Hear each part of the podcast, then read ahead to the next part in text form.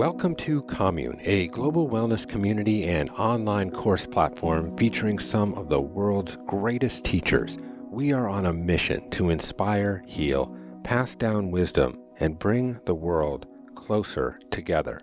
This is the Commune Podcast, where each week we explore the ideas and practices that help us live this healthy, connected, and purpose-filled life.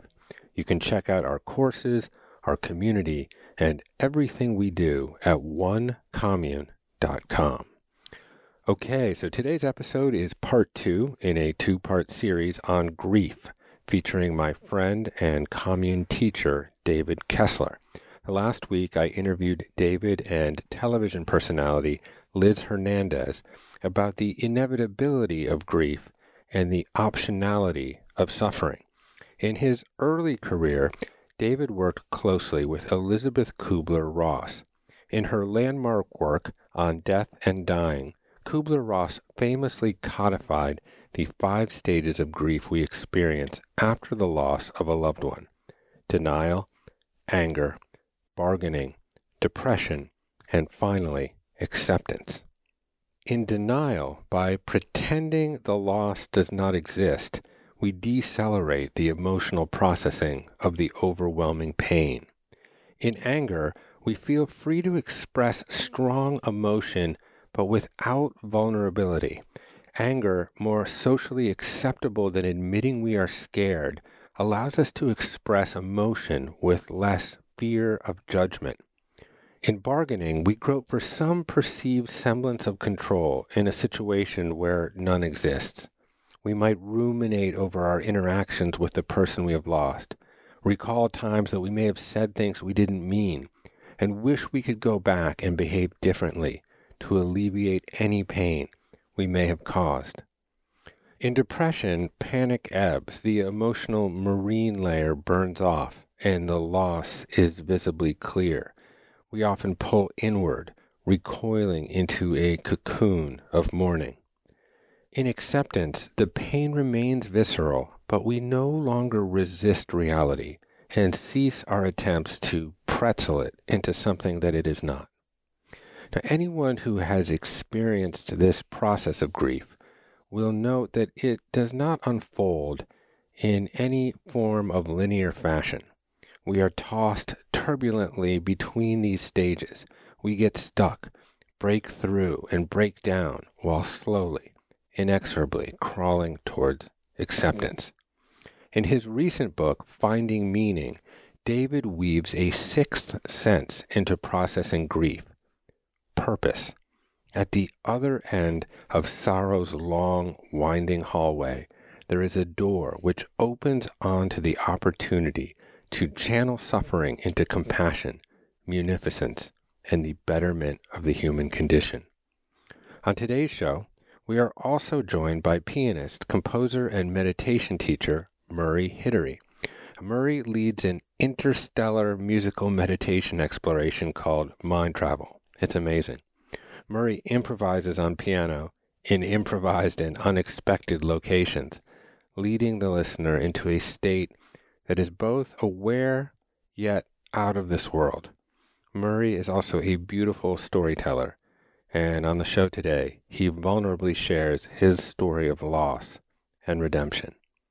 Our commune has recently launched a course with David Kessler called Help for the Hurting Heart, and you can access that course for 5 days for free by going to onecommune.com/grief. And we will also be launching a walking meditation program with Murray in the coming months, so keep an eye out. I hope you enjoy today's show with Murray Hidary and David Kessler. My name is Jeff Krasno, and welcome to Commune.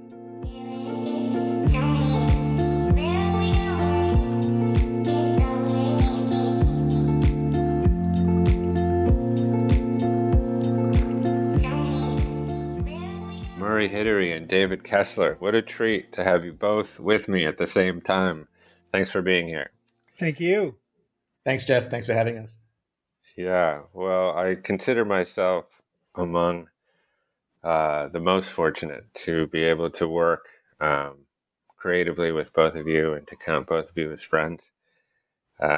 You're both doing such tremendous work in the world. So I'm just happy to be here. This is a slightly different format than I usually take on for the podcast. And so it's an experiment, but I'm excited to dive in. And, you know, as we were talking kind of just before the big red button illuminated, we were talking about the potency of story and how oftentimes through the sharing of story, people feel less alone, like they can see their story or part of it in some other person's story. And that can help us recognize our common humanity and in often cases heal. And so I bring that up in the context of this conversation because a few weeks ago, Murray penned an article for the Commune newsletter, which I'm very grateful for because he gave me a week off. But I'm even more grateful for the content of that article because it was incredibly vulnerable and moving, and it made a lot of difference. And I've gotten hundreds of emails in the wake of it with people that have had experiences that are similar or adjacent in some way. So very grateful that you wrote that. And at the same time that article was published, we were actually in Topanga producing a course with David on grief. David, as many of you know who have listened to this podcast, is the world's foremost expert on that topic. And just kind of by synchronicity, these things were happening at the same time. So I thought it was worth the risk to deviate from the general program of the podcast and really talk about grief within the context of your personal story, Murray. So if you would be so brave and kind and courageous to share a bit of that story with Marielle, which I think goes back to many, many years to the time when you were 23, just last year when you were 23. Right. Sometimes I feel that way. Yeah. You know, when, you know, you talked about story and the power of story, and, you know, certainly when it comes to grief, I think there is such power in story because when we go through it, and surely we all will go through it just by virtue of the human experience, it feels incredibly personal, individual, can be isolating, and at the same time, shared and communal. It kind of holds both sides of the spectrum incredibly, incredibly powerfully. And so through story, we not only understand, you know, kind of the what that happened, which is less important than how the person is moving through it and what we can glean in terms of the shared human experience. Because ultimately, the thing that I struggled with most really, obviously besides the sheer missingness, the sheer loss of not having my sister around, was the isolation, the feelings that I felt were strictly mine and kind of tore me away from society, kind of created this bubble of an experience that I really didn't have visibility into how I was going to get back into the normal flow of things. You know, it's one thing to talk about it now, and I will share the kind of more details of the story, but we share it now in hindsight, and it kind of all seems to make sense. But when you're actually going through it, as I did, and as many listening have and maybe are right now, the light at the end of the tunnel is not always very clear, if at all visible. As a matter of fact, for much of the time, it's not visible. And especially when you're dealing with complicated grief, kind of really sudden, tragic, unexpected, out of the natural flow of of nature, kind of someone young, you know, who dies. So just understanding that you can get through it, that there is a pathway, I think is a powerful part of the storytelling and maybe one of the points of the storytelling, and certainly why I'm willing to share my story. If there's one person listening that is going through this now, or will go through this, and in that moment is just not sure where the other side is, and if there even is another side, you know, getting through this. My particular story happened 14 years ago on a magnificent, beautiful, dreamlike vacation to South Africa with my favorite person in the world, which was my little sister, 12 years younger. And we were having a glorious time with friends and enjoying the countryside off Cape Town. We were all on a little motorcycle drive, kind of about 8 or 9 of us. And she was on the back of a friend's motorcycle. And after a glorious day in the country by the beaches, it felt like we had the whole country to ourselves. It was just incredible. The wildlife around us. I mean, there were actual wild ostriches running besides us as we were riding. And then, of course, just moments from getting back to the hotel, there was just a freak kind of accident. Truly out of nowhere, not how these things usually happen.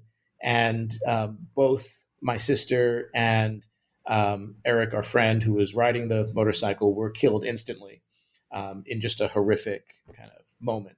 And not only was I on the ride, but I actually saw it because I was right in front of them and just saw it happen in my rearview mirror as I was riding. So I immediately pulled over and, you know, my heart rate's going through the roof to see what the condition's going to be. And as I got closer and closer and ran there, the reality just fully set in of how truly horrific it was. And then your whole world stops in that moment, and, you know, everything fades out and your attention becomes so hyper present to what's happening. And of course I immediately rushed over to her and, it was obvious, you know, that she had been killed. And so in addition to the death of my sister, there was also the trauma that I had to subsequently deal with of what I experienced. It wouldn't be dissimilar from what, you know, a soldier might experience of one of his, you know, buddies in combat or something like that. I mean, it was that vivid. And then there was immediately the responsibility of, okay, I have to deal with this now, right? I don't get to kind of break down here. I got to actually deal with this. And so there was arrangements to be made. And first and foremost, I don't even know how it came to the top of mind, but I was immediately struck with, I have to tell my parents. And I immediately put myself in their position. And if I were them, when would I want to know that this happened, right? That their only daughter had just been killed. And, you know, she was 23 at the time. So I said, well, if I were my parents, I'd want to know right away. And I just called them from the scene and, to tell them. And it was the most excruciating, difficult call I've ever had to make. And just hearing the primal scream of my mother on the other end was, you know, it's something that just kind of completely went through me, and I can, you know, recall to this day.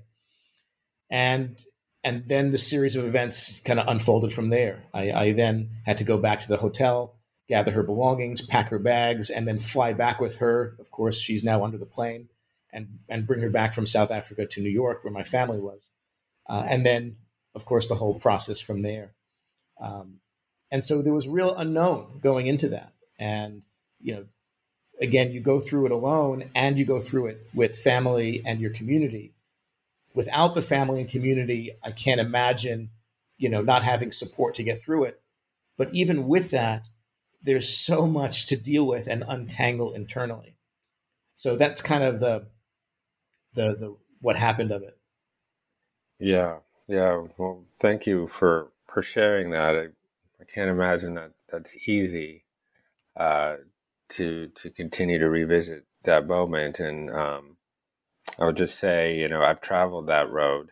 I know how awe-strikingly beautiful it is. And just all of the competing emotions, obviously, you know, like you say, you know, dealing with the situation and the loss, but also the responsibility in many ways, you know, and having, like you said, to make the arrangements, but also, you know, dealing with, you know, your parents. And, you know, I know that you wrote in the article that in many ways you tried to hold a lot of the grief for everyone. Mm-hmm. In some ways, shield everybody from, the sharpness of the pain, because you were the one there, and taking on that responsibility must have been so intense and so heavy. You know, I wonder where did you go from there? Because I know for some time you were sort of the keeper of the pain, the guardian of the grief for your family. Yeah, it was a decision I had to make at the time, which, you know, because people were certainly asking me, you know, Jeff, as you can imagine, what, you know, the details of what happened. And I really felt like it wasn't going to help anyone to know the gruesome details. Like obviously what happened of, you know, the accident, you know, sure. But I didn't think that was going to help anyone. And at the same time, I knew that I had to express it out of me, because that trauma is just too much to hold in. So I did go to a grief therapist. I did get to voice it, but I got to voice it in a professional context, which, to be honest, I felt there was a missingness to that of sharing it with someone who knew her and someone who loved her and someone who, you know, knew me. And there ended up being one very close friend that was willing to take that on. And I felt like that was okay, since it, you know, wasn't one of my family members. So that provided a tremendous amount of comfort to be able to express that to a really good friend of mine. I think holding it in absolutely is not the right direction. So I don't want people to get the impression that that was something I would recommend. You got to get it out of you. You got to voice it. You got to write it. You have to release it from kind of taking you over. And like any trauma, you know, it has its course, and it does dissipate and ease with time, as it did. But of course, I still remember every vivid detail of that. It just doesn't have the same charge as it once did. And I think that's an overall, and I'm sure David can attest to this in his experiences and research and patients and all the people he's encountered. You know, grief kind of comes in these waves, and at first, you know, it's this tidal wave that hits you and levels you and flattens you. And then, to the extent you can get back up, you'll get slammed again and back up and hit again, and the frequency is pretty rapid. And over time, the waves both diminish in kind of amplitude and in frequency. And now, you know, I get hit by a wave from the smallest little thing that reminds me of her. I'll get emotional, I'll tear up, but it might last just, you know, 5 seconds. And then I'll smile at the end of it and I'll be like, oh, I just miss her, I love her, you know? So that's kind of the course it takes. So Murray, you've said a lot there. And first of all, I appreciate you sharing your loss and love and your sister. I want to bring up a couple of things, just sort of some of the theory to go with your experience. You know, I've talked to Jeff about this. I probably say it 10 times a day. Grief must be witnessed. You know, we're not meant to be islands of grief. And it's interesting, you know how Jeff said, I can't imagine what it's like to tell your story. Again, most people, and I'll ask you after this, most people want to share their story. I mean, we're not asking people to revisit the trauma, but a lot of times we live in a world where people go, Murray's coming, no one mentioned the sister. And usually for the person in grief, not everyone, they're like, I don't live in a world void of my sister now in my spirit, in my mind, in my consciousness. I mean, I've lost parents. I've lost a younger son. You know, at a drop of a hat, you can ask me to talk about them and I can.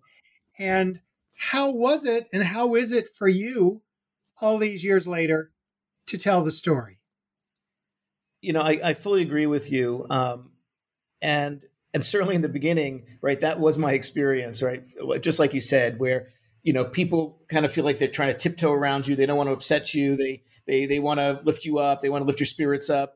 But it's fully present. It's on your face. It's on your body. It's there, right? In the early days, certainly.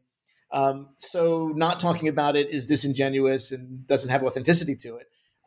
So that's absolutely correct.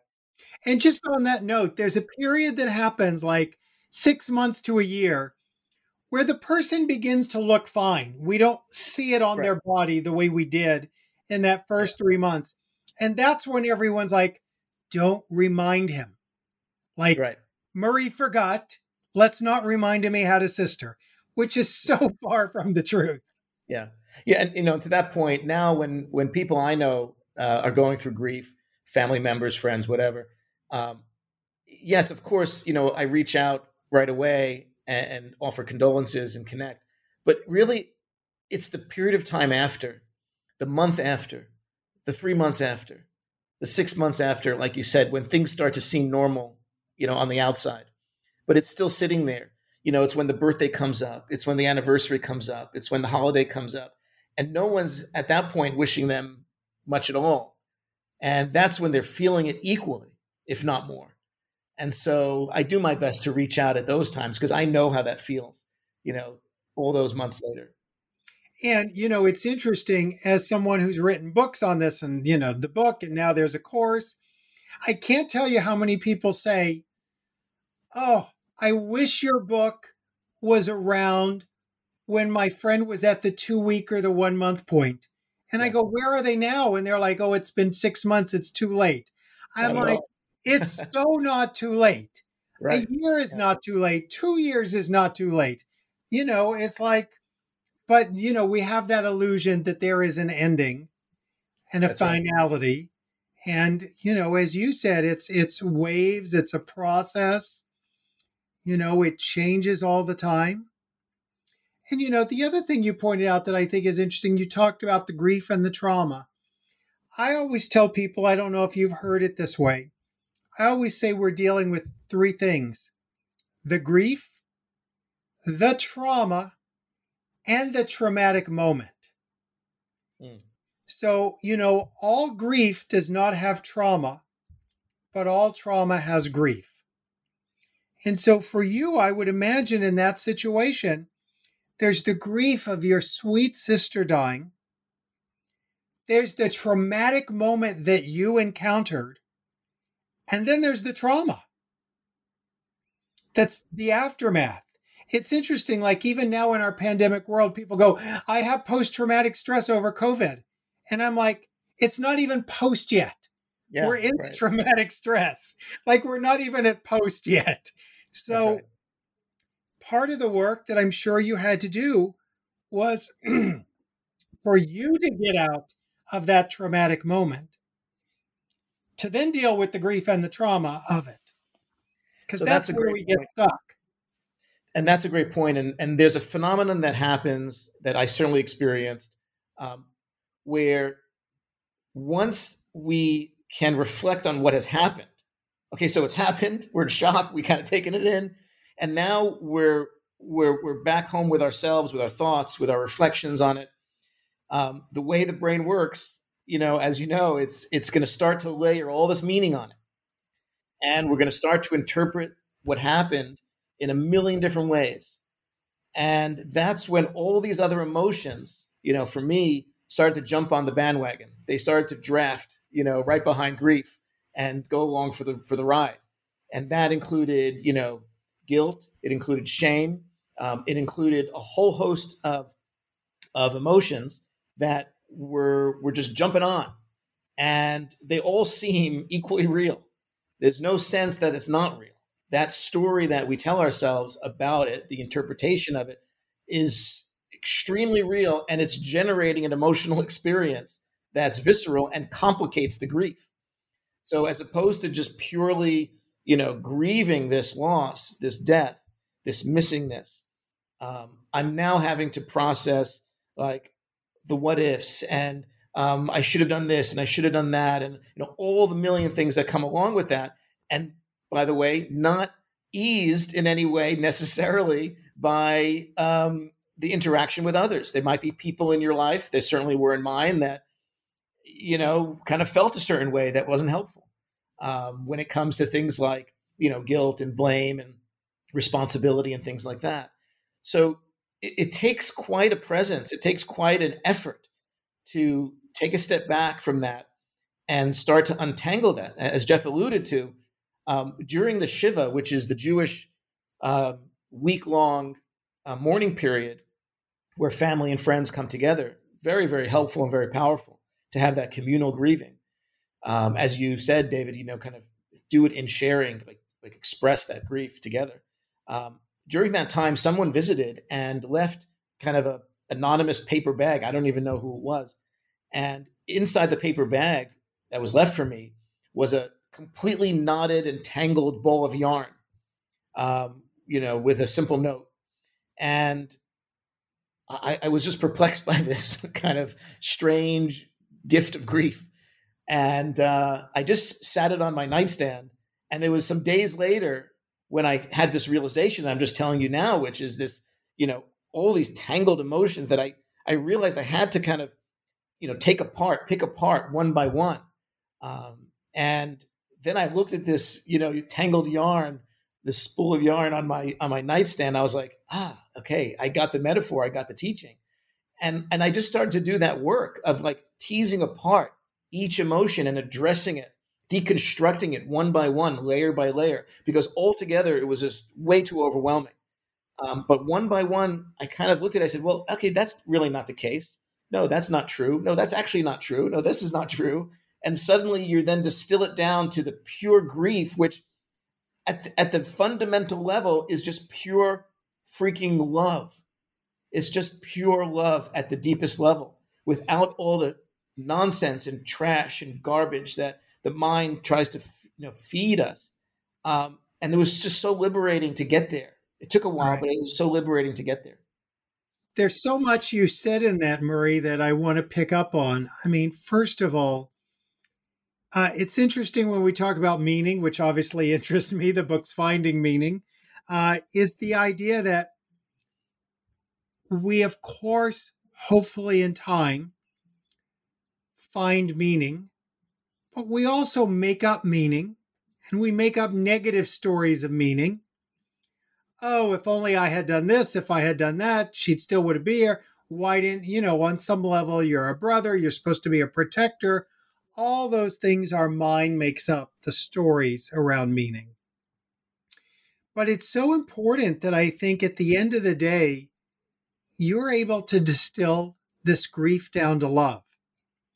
And it's interesting, I said this with, as I talk to Liz all the time, my other friend, just about, pain from loss is inevitable. Suffering is optional. There's the pure grief. That's the pure love of your sister. Then there's all the extraneous stuff. How she died, whose fault, is it yours? Could you have prevented it? All those what ifs. I mean, how haunted can we be by two words? What if? Yeah. And it's such a natural part of grief to go through that. Yeah. And I think part of, when you asked me earlier, how do I feel about telling the story now? It's the same way I felt back then and even now. I mean, for a while, for a number of years, the story, David, felt so sacred in the sense that, her life was so unique, so special that I equated her death as being equally sacred. And I didn't want it to fall on ears that weren't fully empathetic with it and cared about it, So I didn't want to trivialize the story of the death. Right. It's interesting you say that, because I always talk about, and you said it so beautifully, being sacred. I always talk about share it with people who deserve the story. Exactly. And with the right moments. Yeah. And I always give the example, even with my younger son's death. I'm in the grocery store. I'm in the checkout line. There's people behind me. And the checker goes, David, how's the boys? That moment does not deserve the story. Yeah, not the right moment. Or I'm at a party and someone goes, how's the kids? And of course, I'm like, oh my gosh.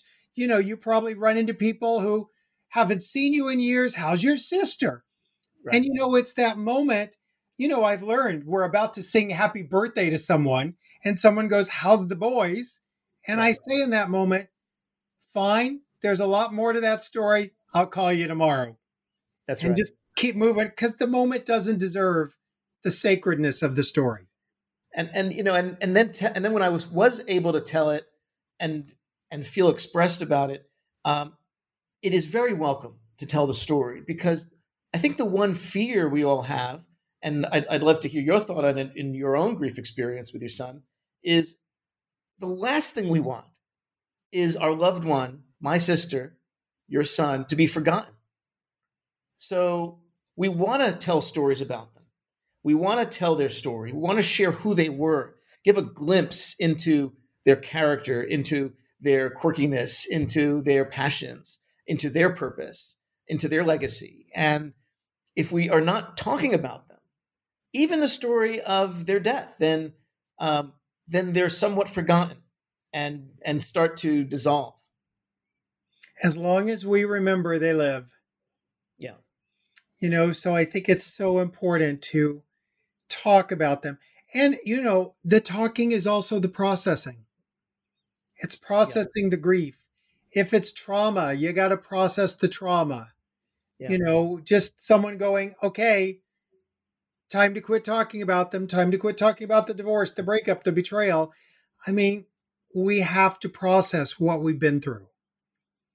And I think that's part of human nature. So, Jeff, on the heels of the article that I wrote for Commune, there was an interesting development that I'll share with you here, which was I felt like I had to let my family know that I wrote this article, this quite in-depth survey of my own emotional experience through grief.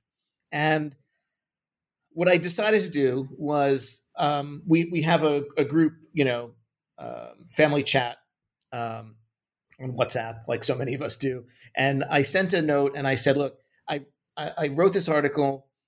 It's pretty in-depth. And if you're in a place to read it, I would love for you to. If you're not in a place to read it, there's no, I'm not forcing you to read this. And if you do decide to read it, you both either don't have to respond to me if you don't feel ready to do that or comfortable doing that. And if you are comfortable doing that, I really, really welcome talking about it. So I kind of like lay that out for them, right?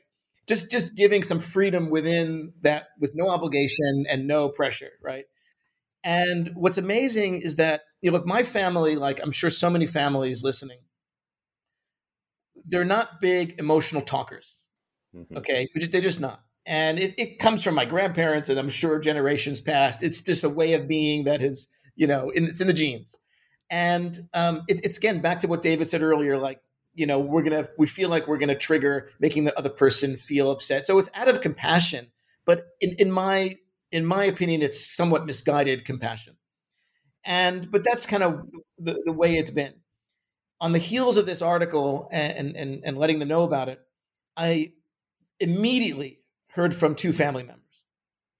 And I got on the phone with them right away and spent hours on the phone with them. And their immediate response was relief. They said, after all these years, I haven't been able to talk about it with anyone. And like, that just went through me. Yeah. Like it even moves me right now. Like I'm just like, God, for 14 years, so many of us in the family have just been sitting on emotions unexpressed.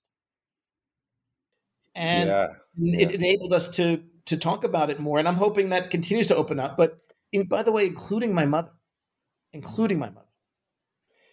Yeah, I can resonate so deeply with that because I saw the same patterns in my own family. And, you know, my grandfather lost his daughter, my aunt. And, you know, this is somewhat, I believe, of a generational phenomenon. But his response to the loss of his daughter was obviously great internalized pain, but very externalized stoicism. Exactly. And it wasn't, I mean, he never uttered her name in public. And it wasn't until this one particular day I would visit him in southern Florida, and he really took great care of his own conditioning, and he would wake up in the morning, he'd walk out onto this balcony, the sun would hit his face, and he would do his little calisthenics. And I joined him one morning on the balcony, and he was just staring intently out at the horizon, and he put his hand on my shoulder, and he said, "It's Terry's birthday today," but he was unmoved, and all I could feel was his hand convulsing on my shoulder, as if his hand was shedding the tears, but he was just unable to do it himself. Somatically expressed through that simple yet profound gesture. Wow. Yeah, it was so intense, and I it was only years later that I could actually, you know, put some brackets around the experience and understand it more profoundly. David, if I can ask, how do you choose to navigate this with your own family? Give me a specific, since that's such a big question. I mean, I'm specifically in terms of, you know, how do you choose with such a profound tragedy? How do you choose with your own? Because you're the head of your own family, right? Right. So let me start with the sibling loss part. Okay. So first of all, I'd be curious. You were older when your sister died. Mm-hmm. My son was 21. His brother was 22. I mixed that with what I've learned from sibling loss over the years. First of all, I think sibling loss they're like the forgotten grievers. You know, it's the only loss that we ever say to someone, "Were you close?" Oh, because if you're close, I'm going to give you some compassion, but I don't want to waste it just in case you weren't close with your sibling. So it's a weird dynamic in that. The other thing, to go more towards your question, is so many siblings over the years, especially younger ones, teenagers, you know, preteens, tell me of, and as they've grown up, they tell me later of what their teenage and preteen experience was, that one, they had to be caretaker of their parent, and how difficult it was to hold their parents' pain and grief. And how your parent is your rock. And to see your rock, your anchor, cry and suffer is dismantling to a child. Now, coming to your question, here's the thing that was terribly difficult for me, because I experienced this as the father mainly, like 99.99%. But also there's that percent of me that's the grief expert in the back talking.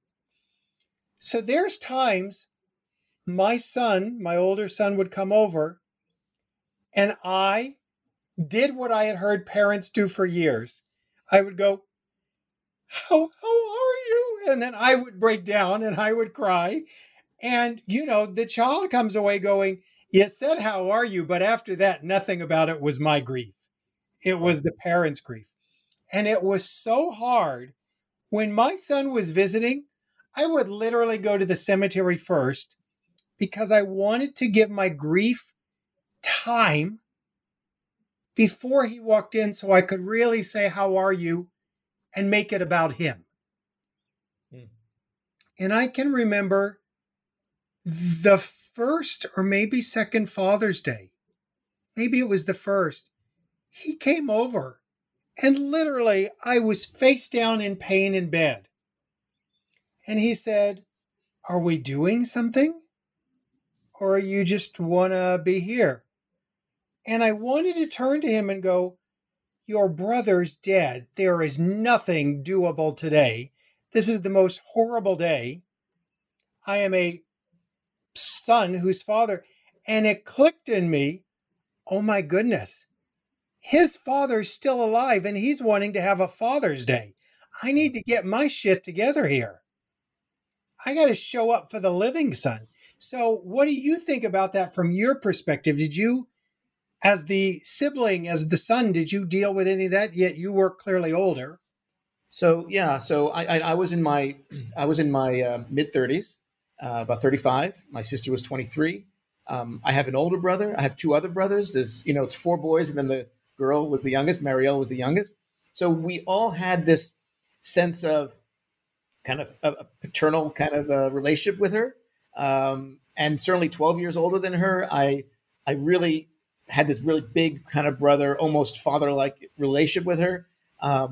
We were extremely, extremely close. And that's why those feelings of, you know, kind of responsibility and guilt did surface, as you said earlier.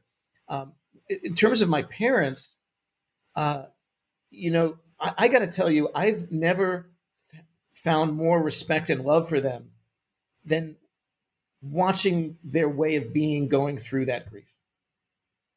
I mean, I loved them and respected them before, but the first thing my father said, and not a year later, like a day later, the first thing he said was, "As difficult as this is, we're going to get through this as a family together."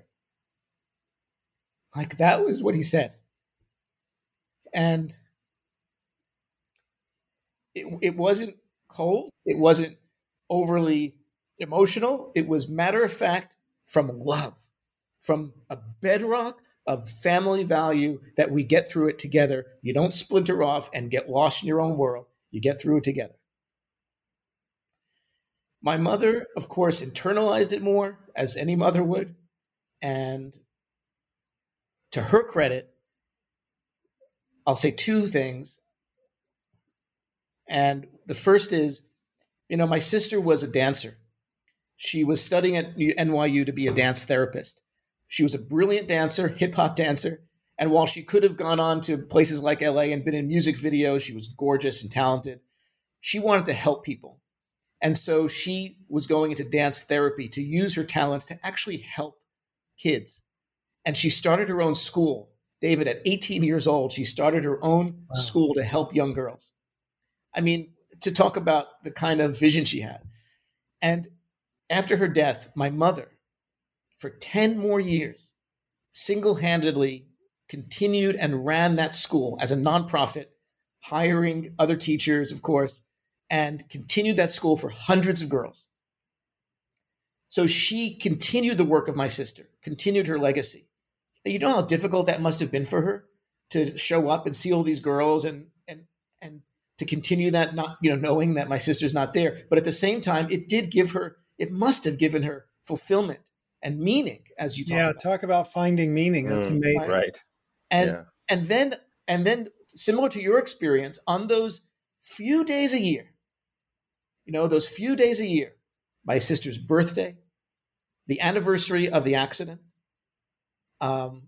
Mother's Day, my mother chooses to have her own time on those days. And we respect that. We're there for her. We come over. We're there physically, emotionally. But we know that she needs to internalize those days. And we allow that. We respect that. We don't force her out into the open because she's so present the other 362 days a year. Well, that's, you know, I always say grief needs dedicated time. Not a lot, but dedicated time. So what a teacher she is. Yeah. That she knows to function for the other 360 days.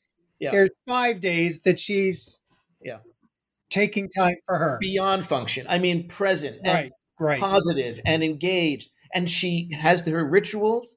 Besides continuing the school, she Shabbat candles, you know, in Jewish tradition, every Shabbat on Friday night, we light candles. She lights an extra candle for my sister. Continuation of tradition and expressions of love. Yeah. You know, hearing about Marielle as a dancer and your mother's commitment to continue that tradition, you know, you wrote something poignant in your article about grief. You said, grief is a dance with acceptance and resistance.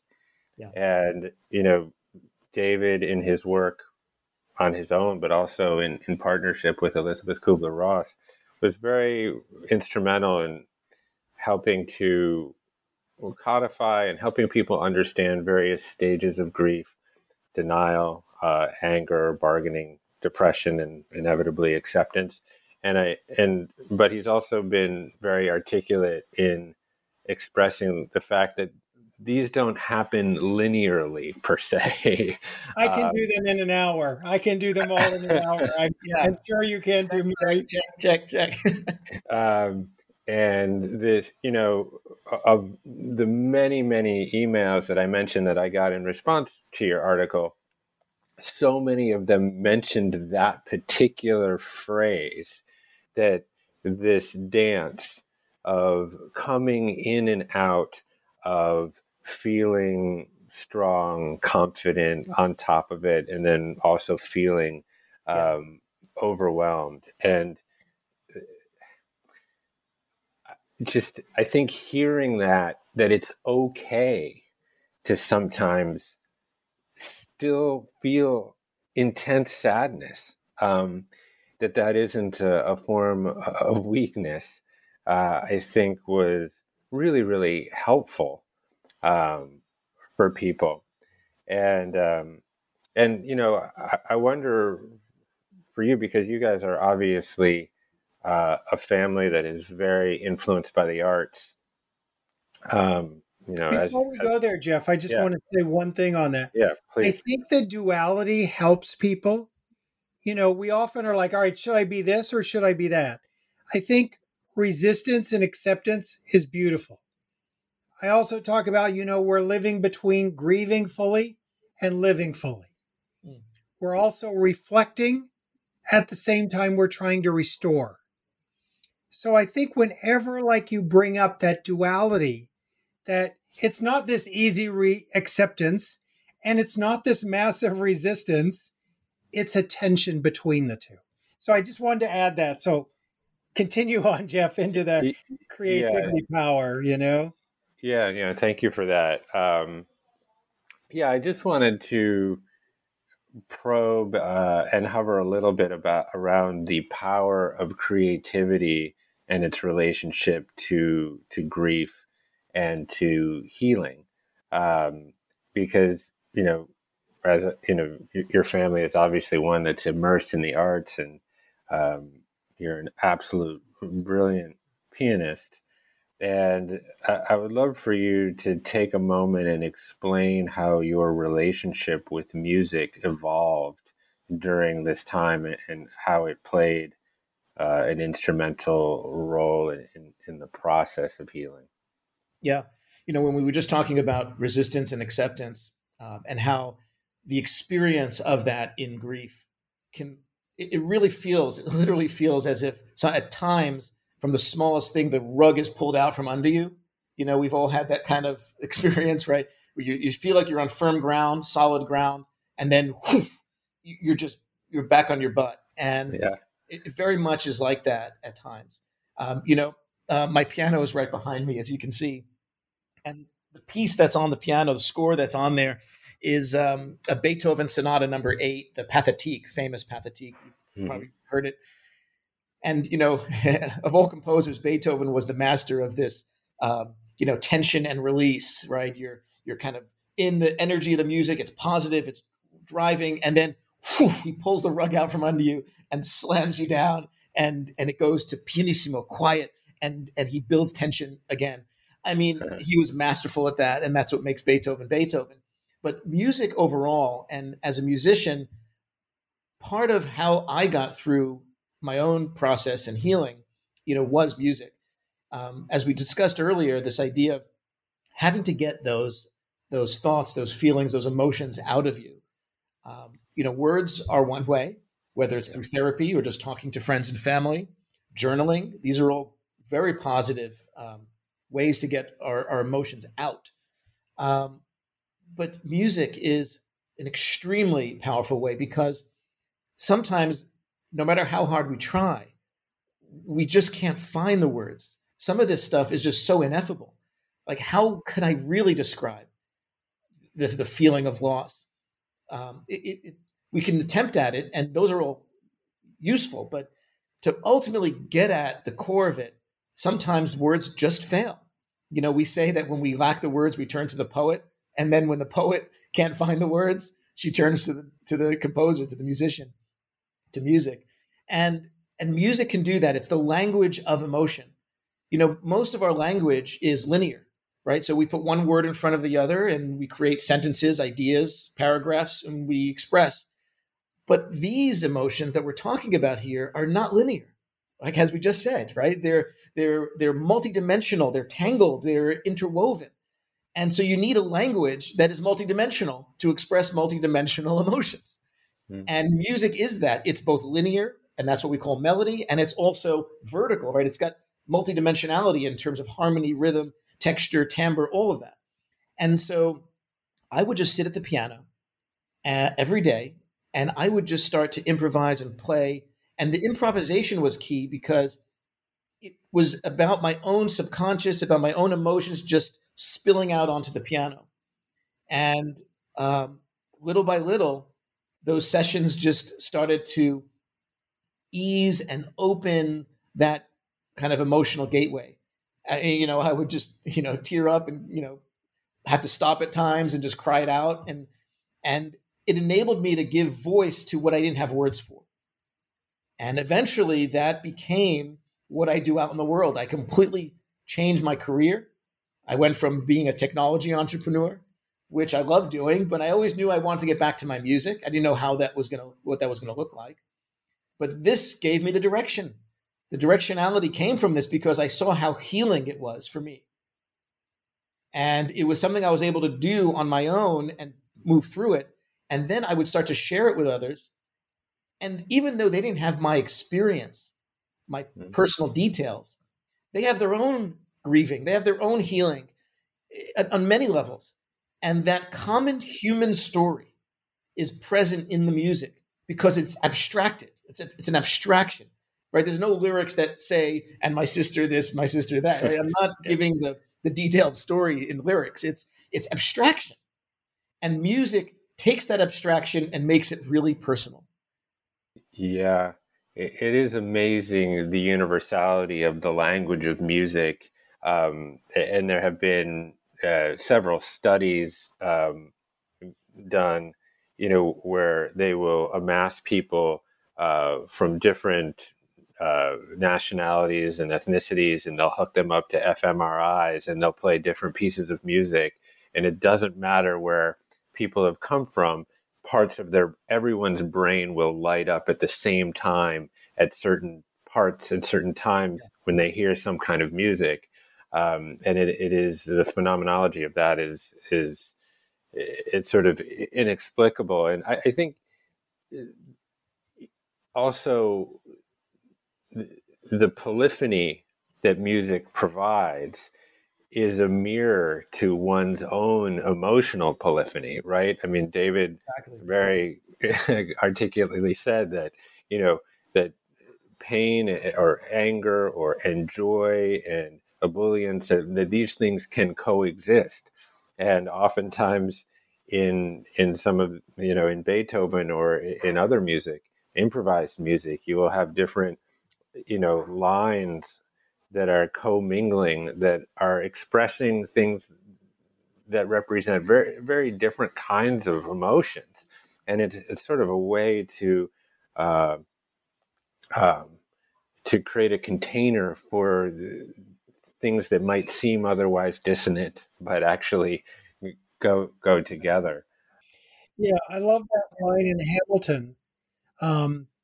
There are moments that the words don't reach.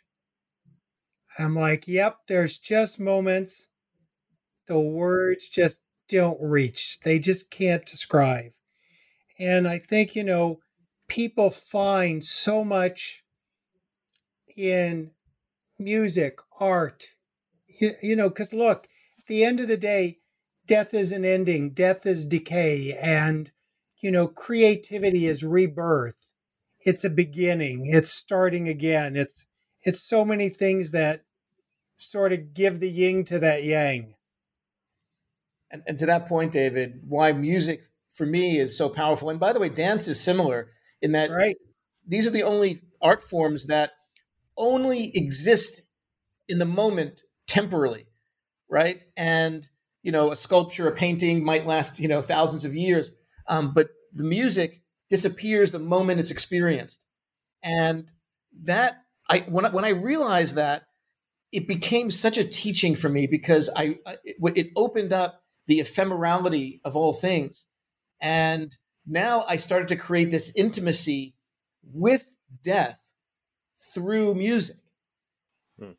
And, you know, good music, like powerful music, music that moves us is music that plays with that tension and release, that anticipation, you know, kind of giving us something, not all of it, holding it back, then releasing it, then taking it back, right? And that's what grief was for me. It was this, right, resistance and acceptance, you know, dynamic.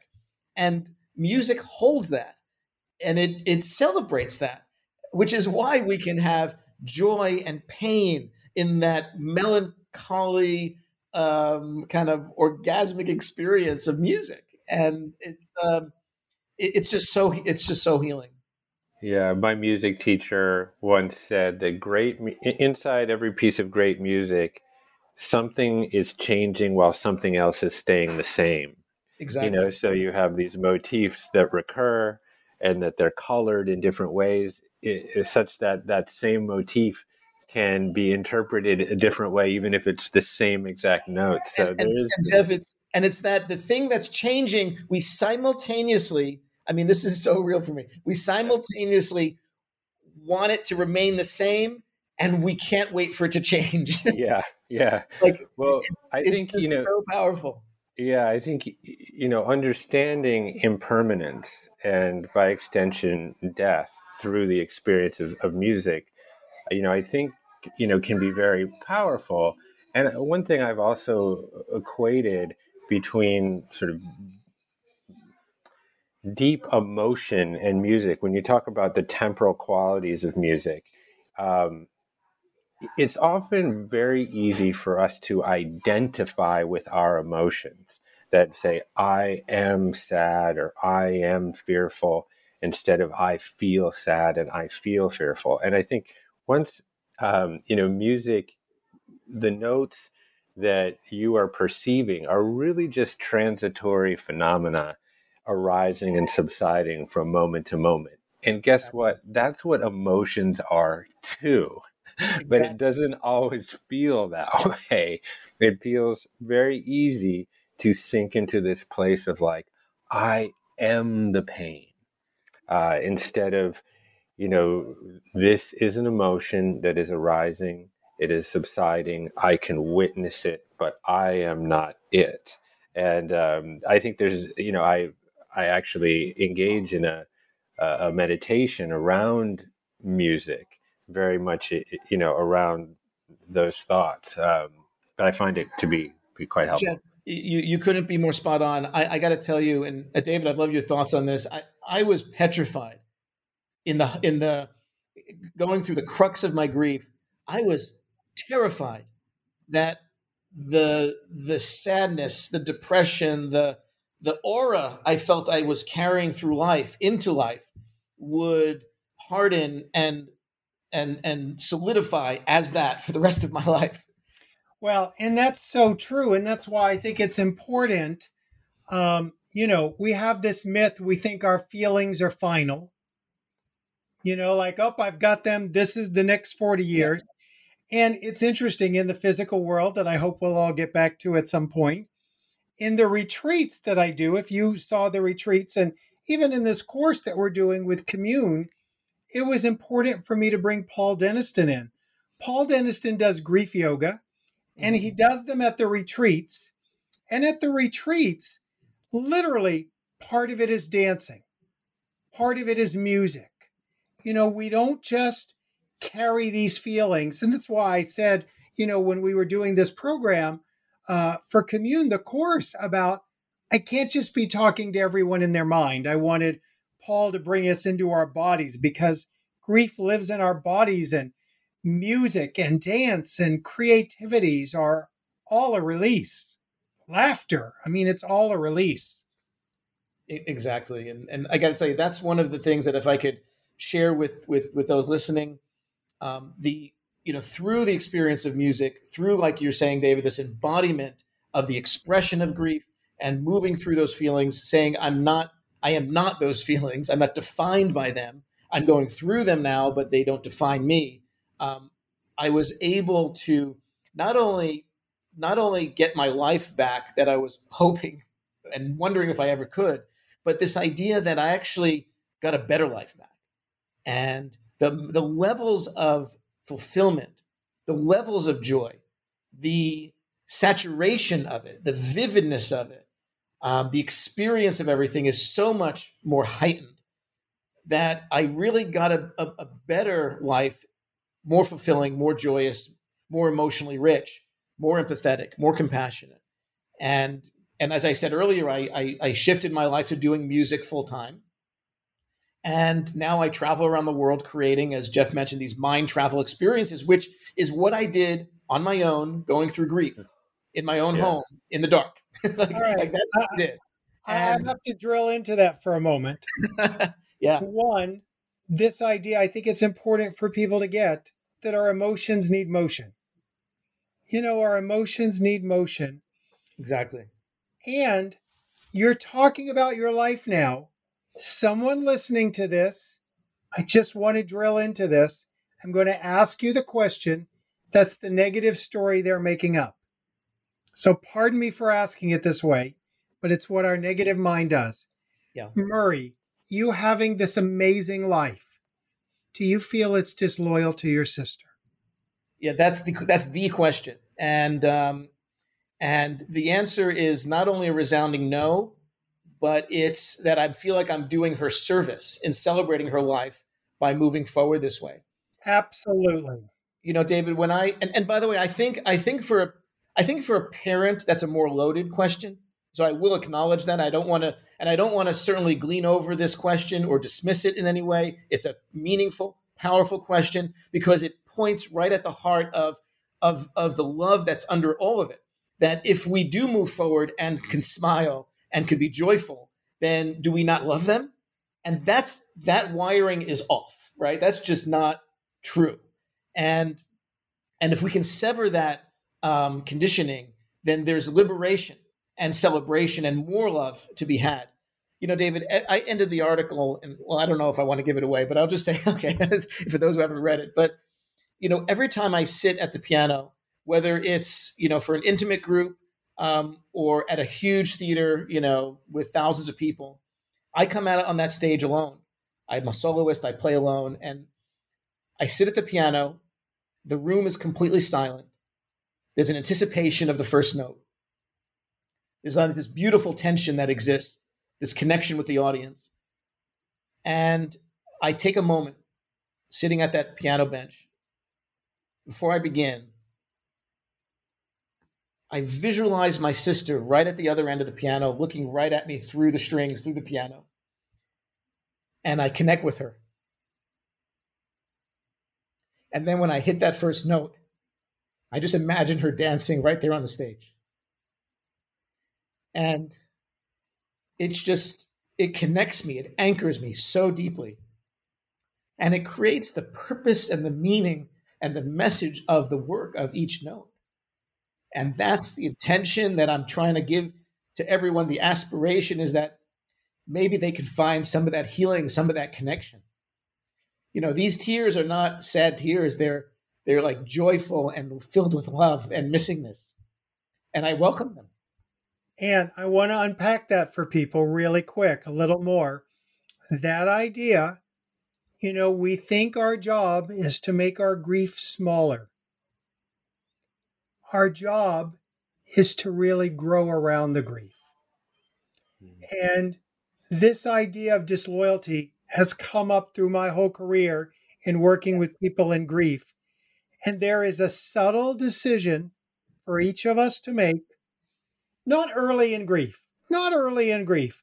Grief is crushing, it's paralyzing, life doesn't feel worth living. That's like grief at its core. In time, we get faced with a decision.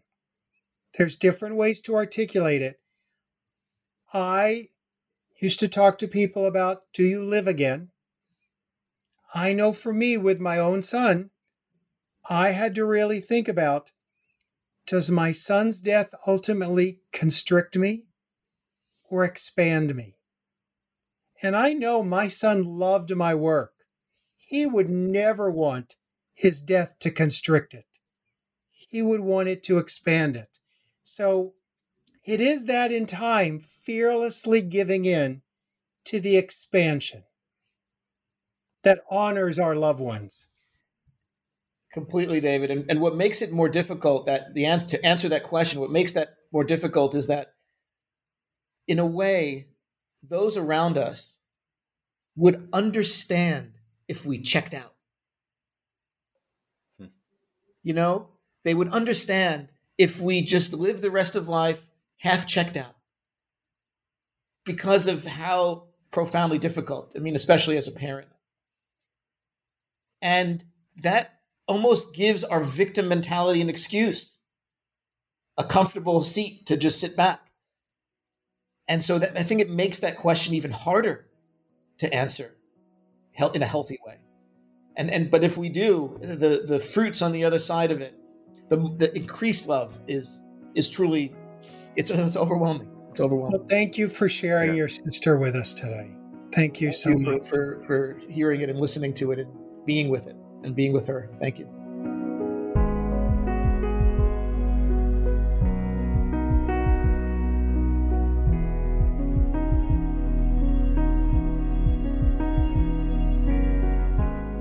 Thanks a lot for listening to my conversation today with Murray Hidary and David Kessler.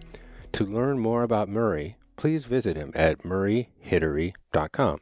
And if you'd like to access David's Commune course, Help for the Hurting Heart, for free for 5 days, go to onecommune.com/grief. And as always, feel free to email me at jeffk@onecommune.com or follow me on Instagram at Jeff Krasno. And make my mom proud. Leave us a review on Apple Podcasts. That's all from the Commune for this week. My name is Jeff Krasno, and I am here for you.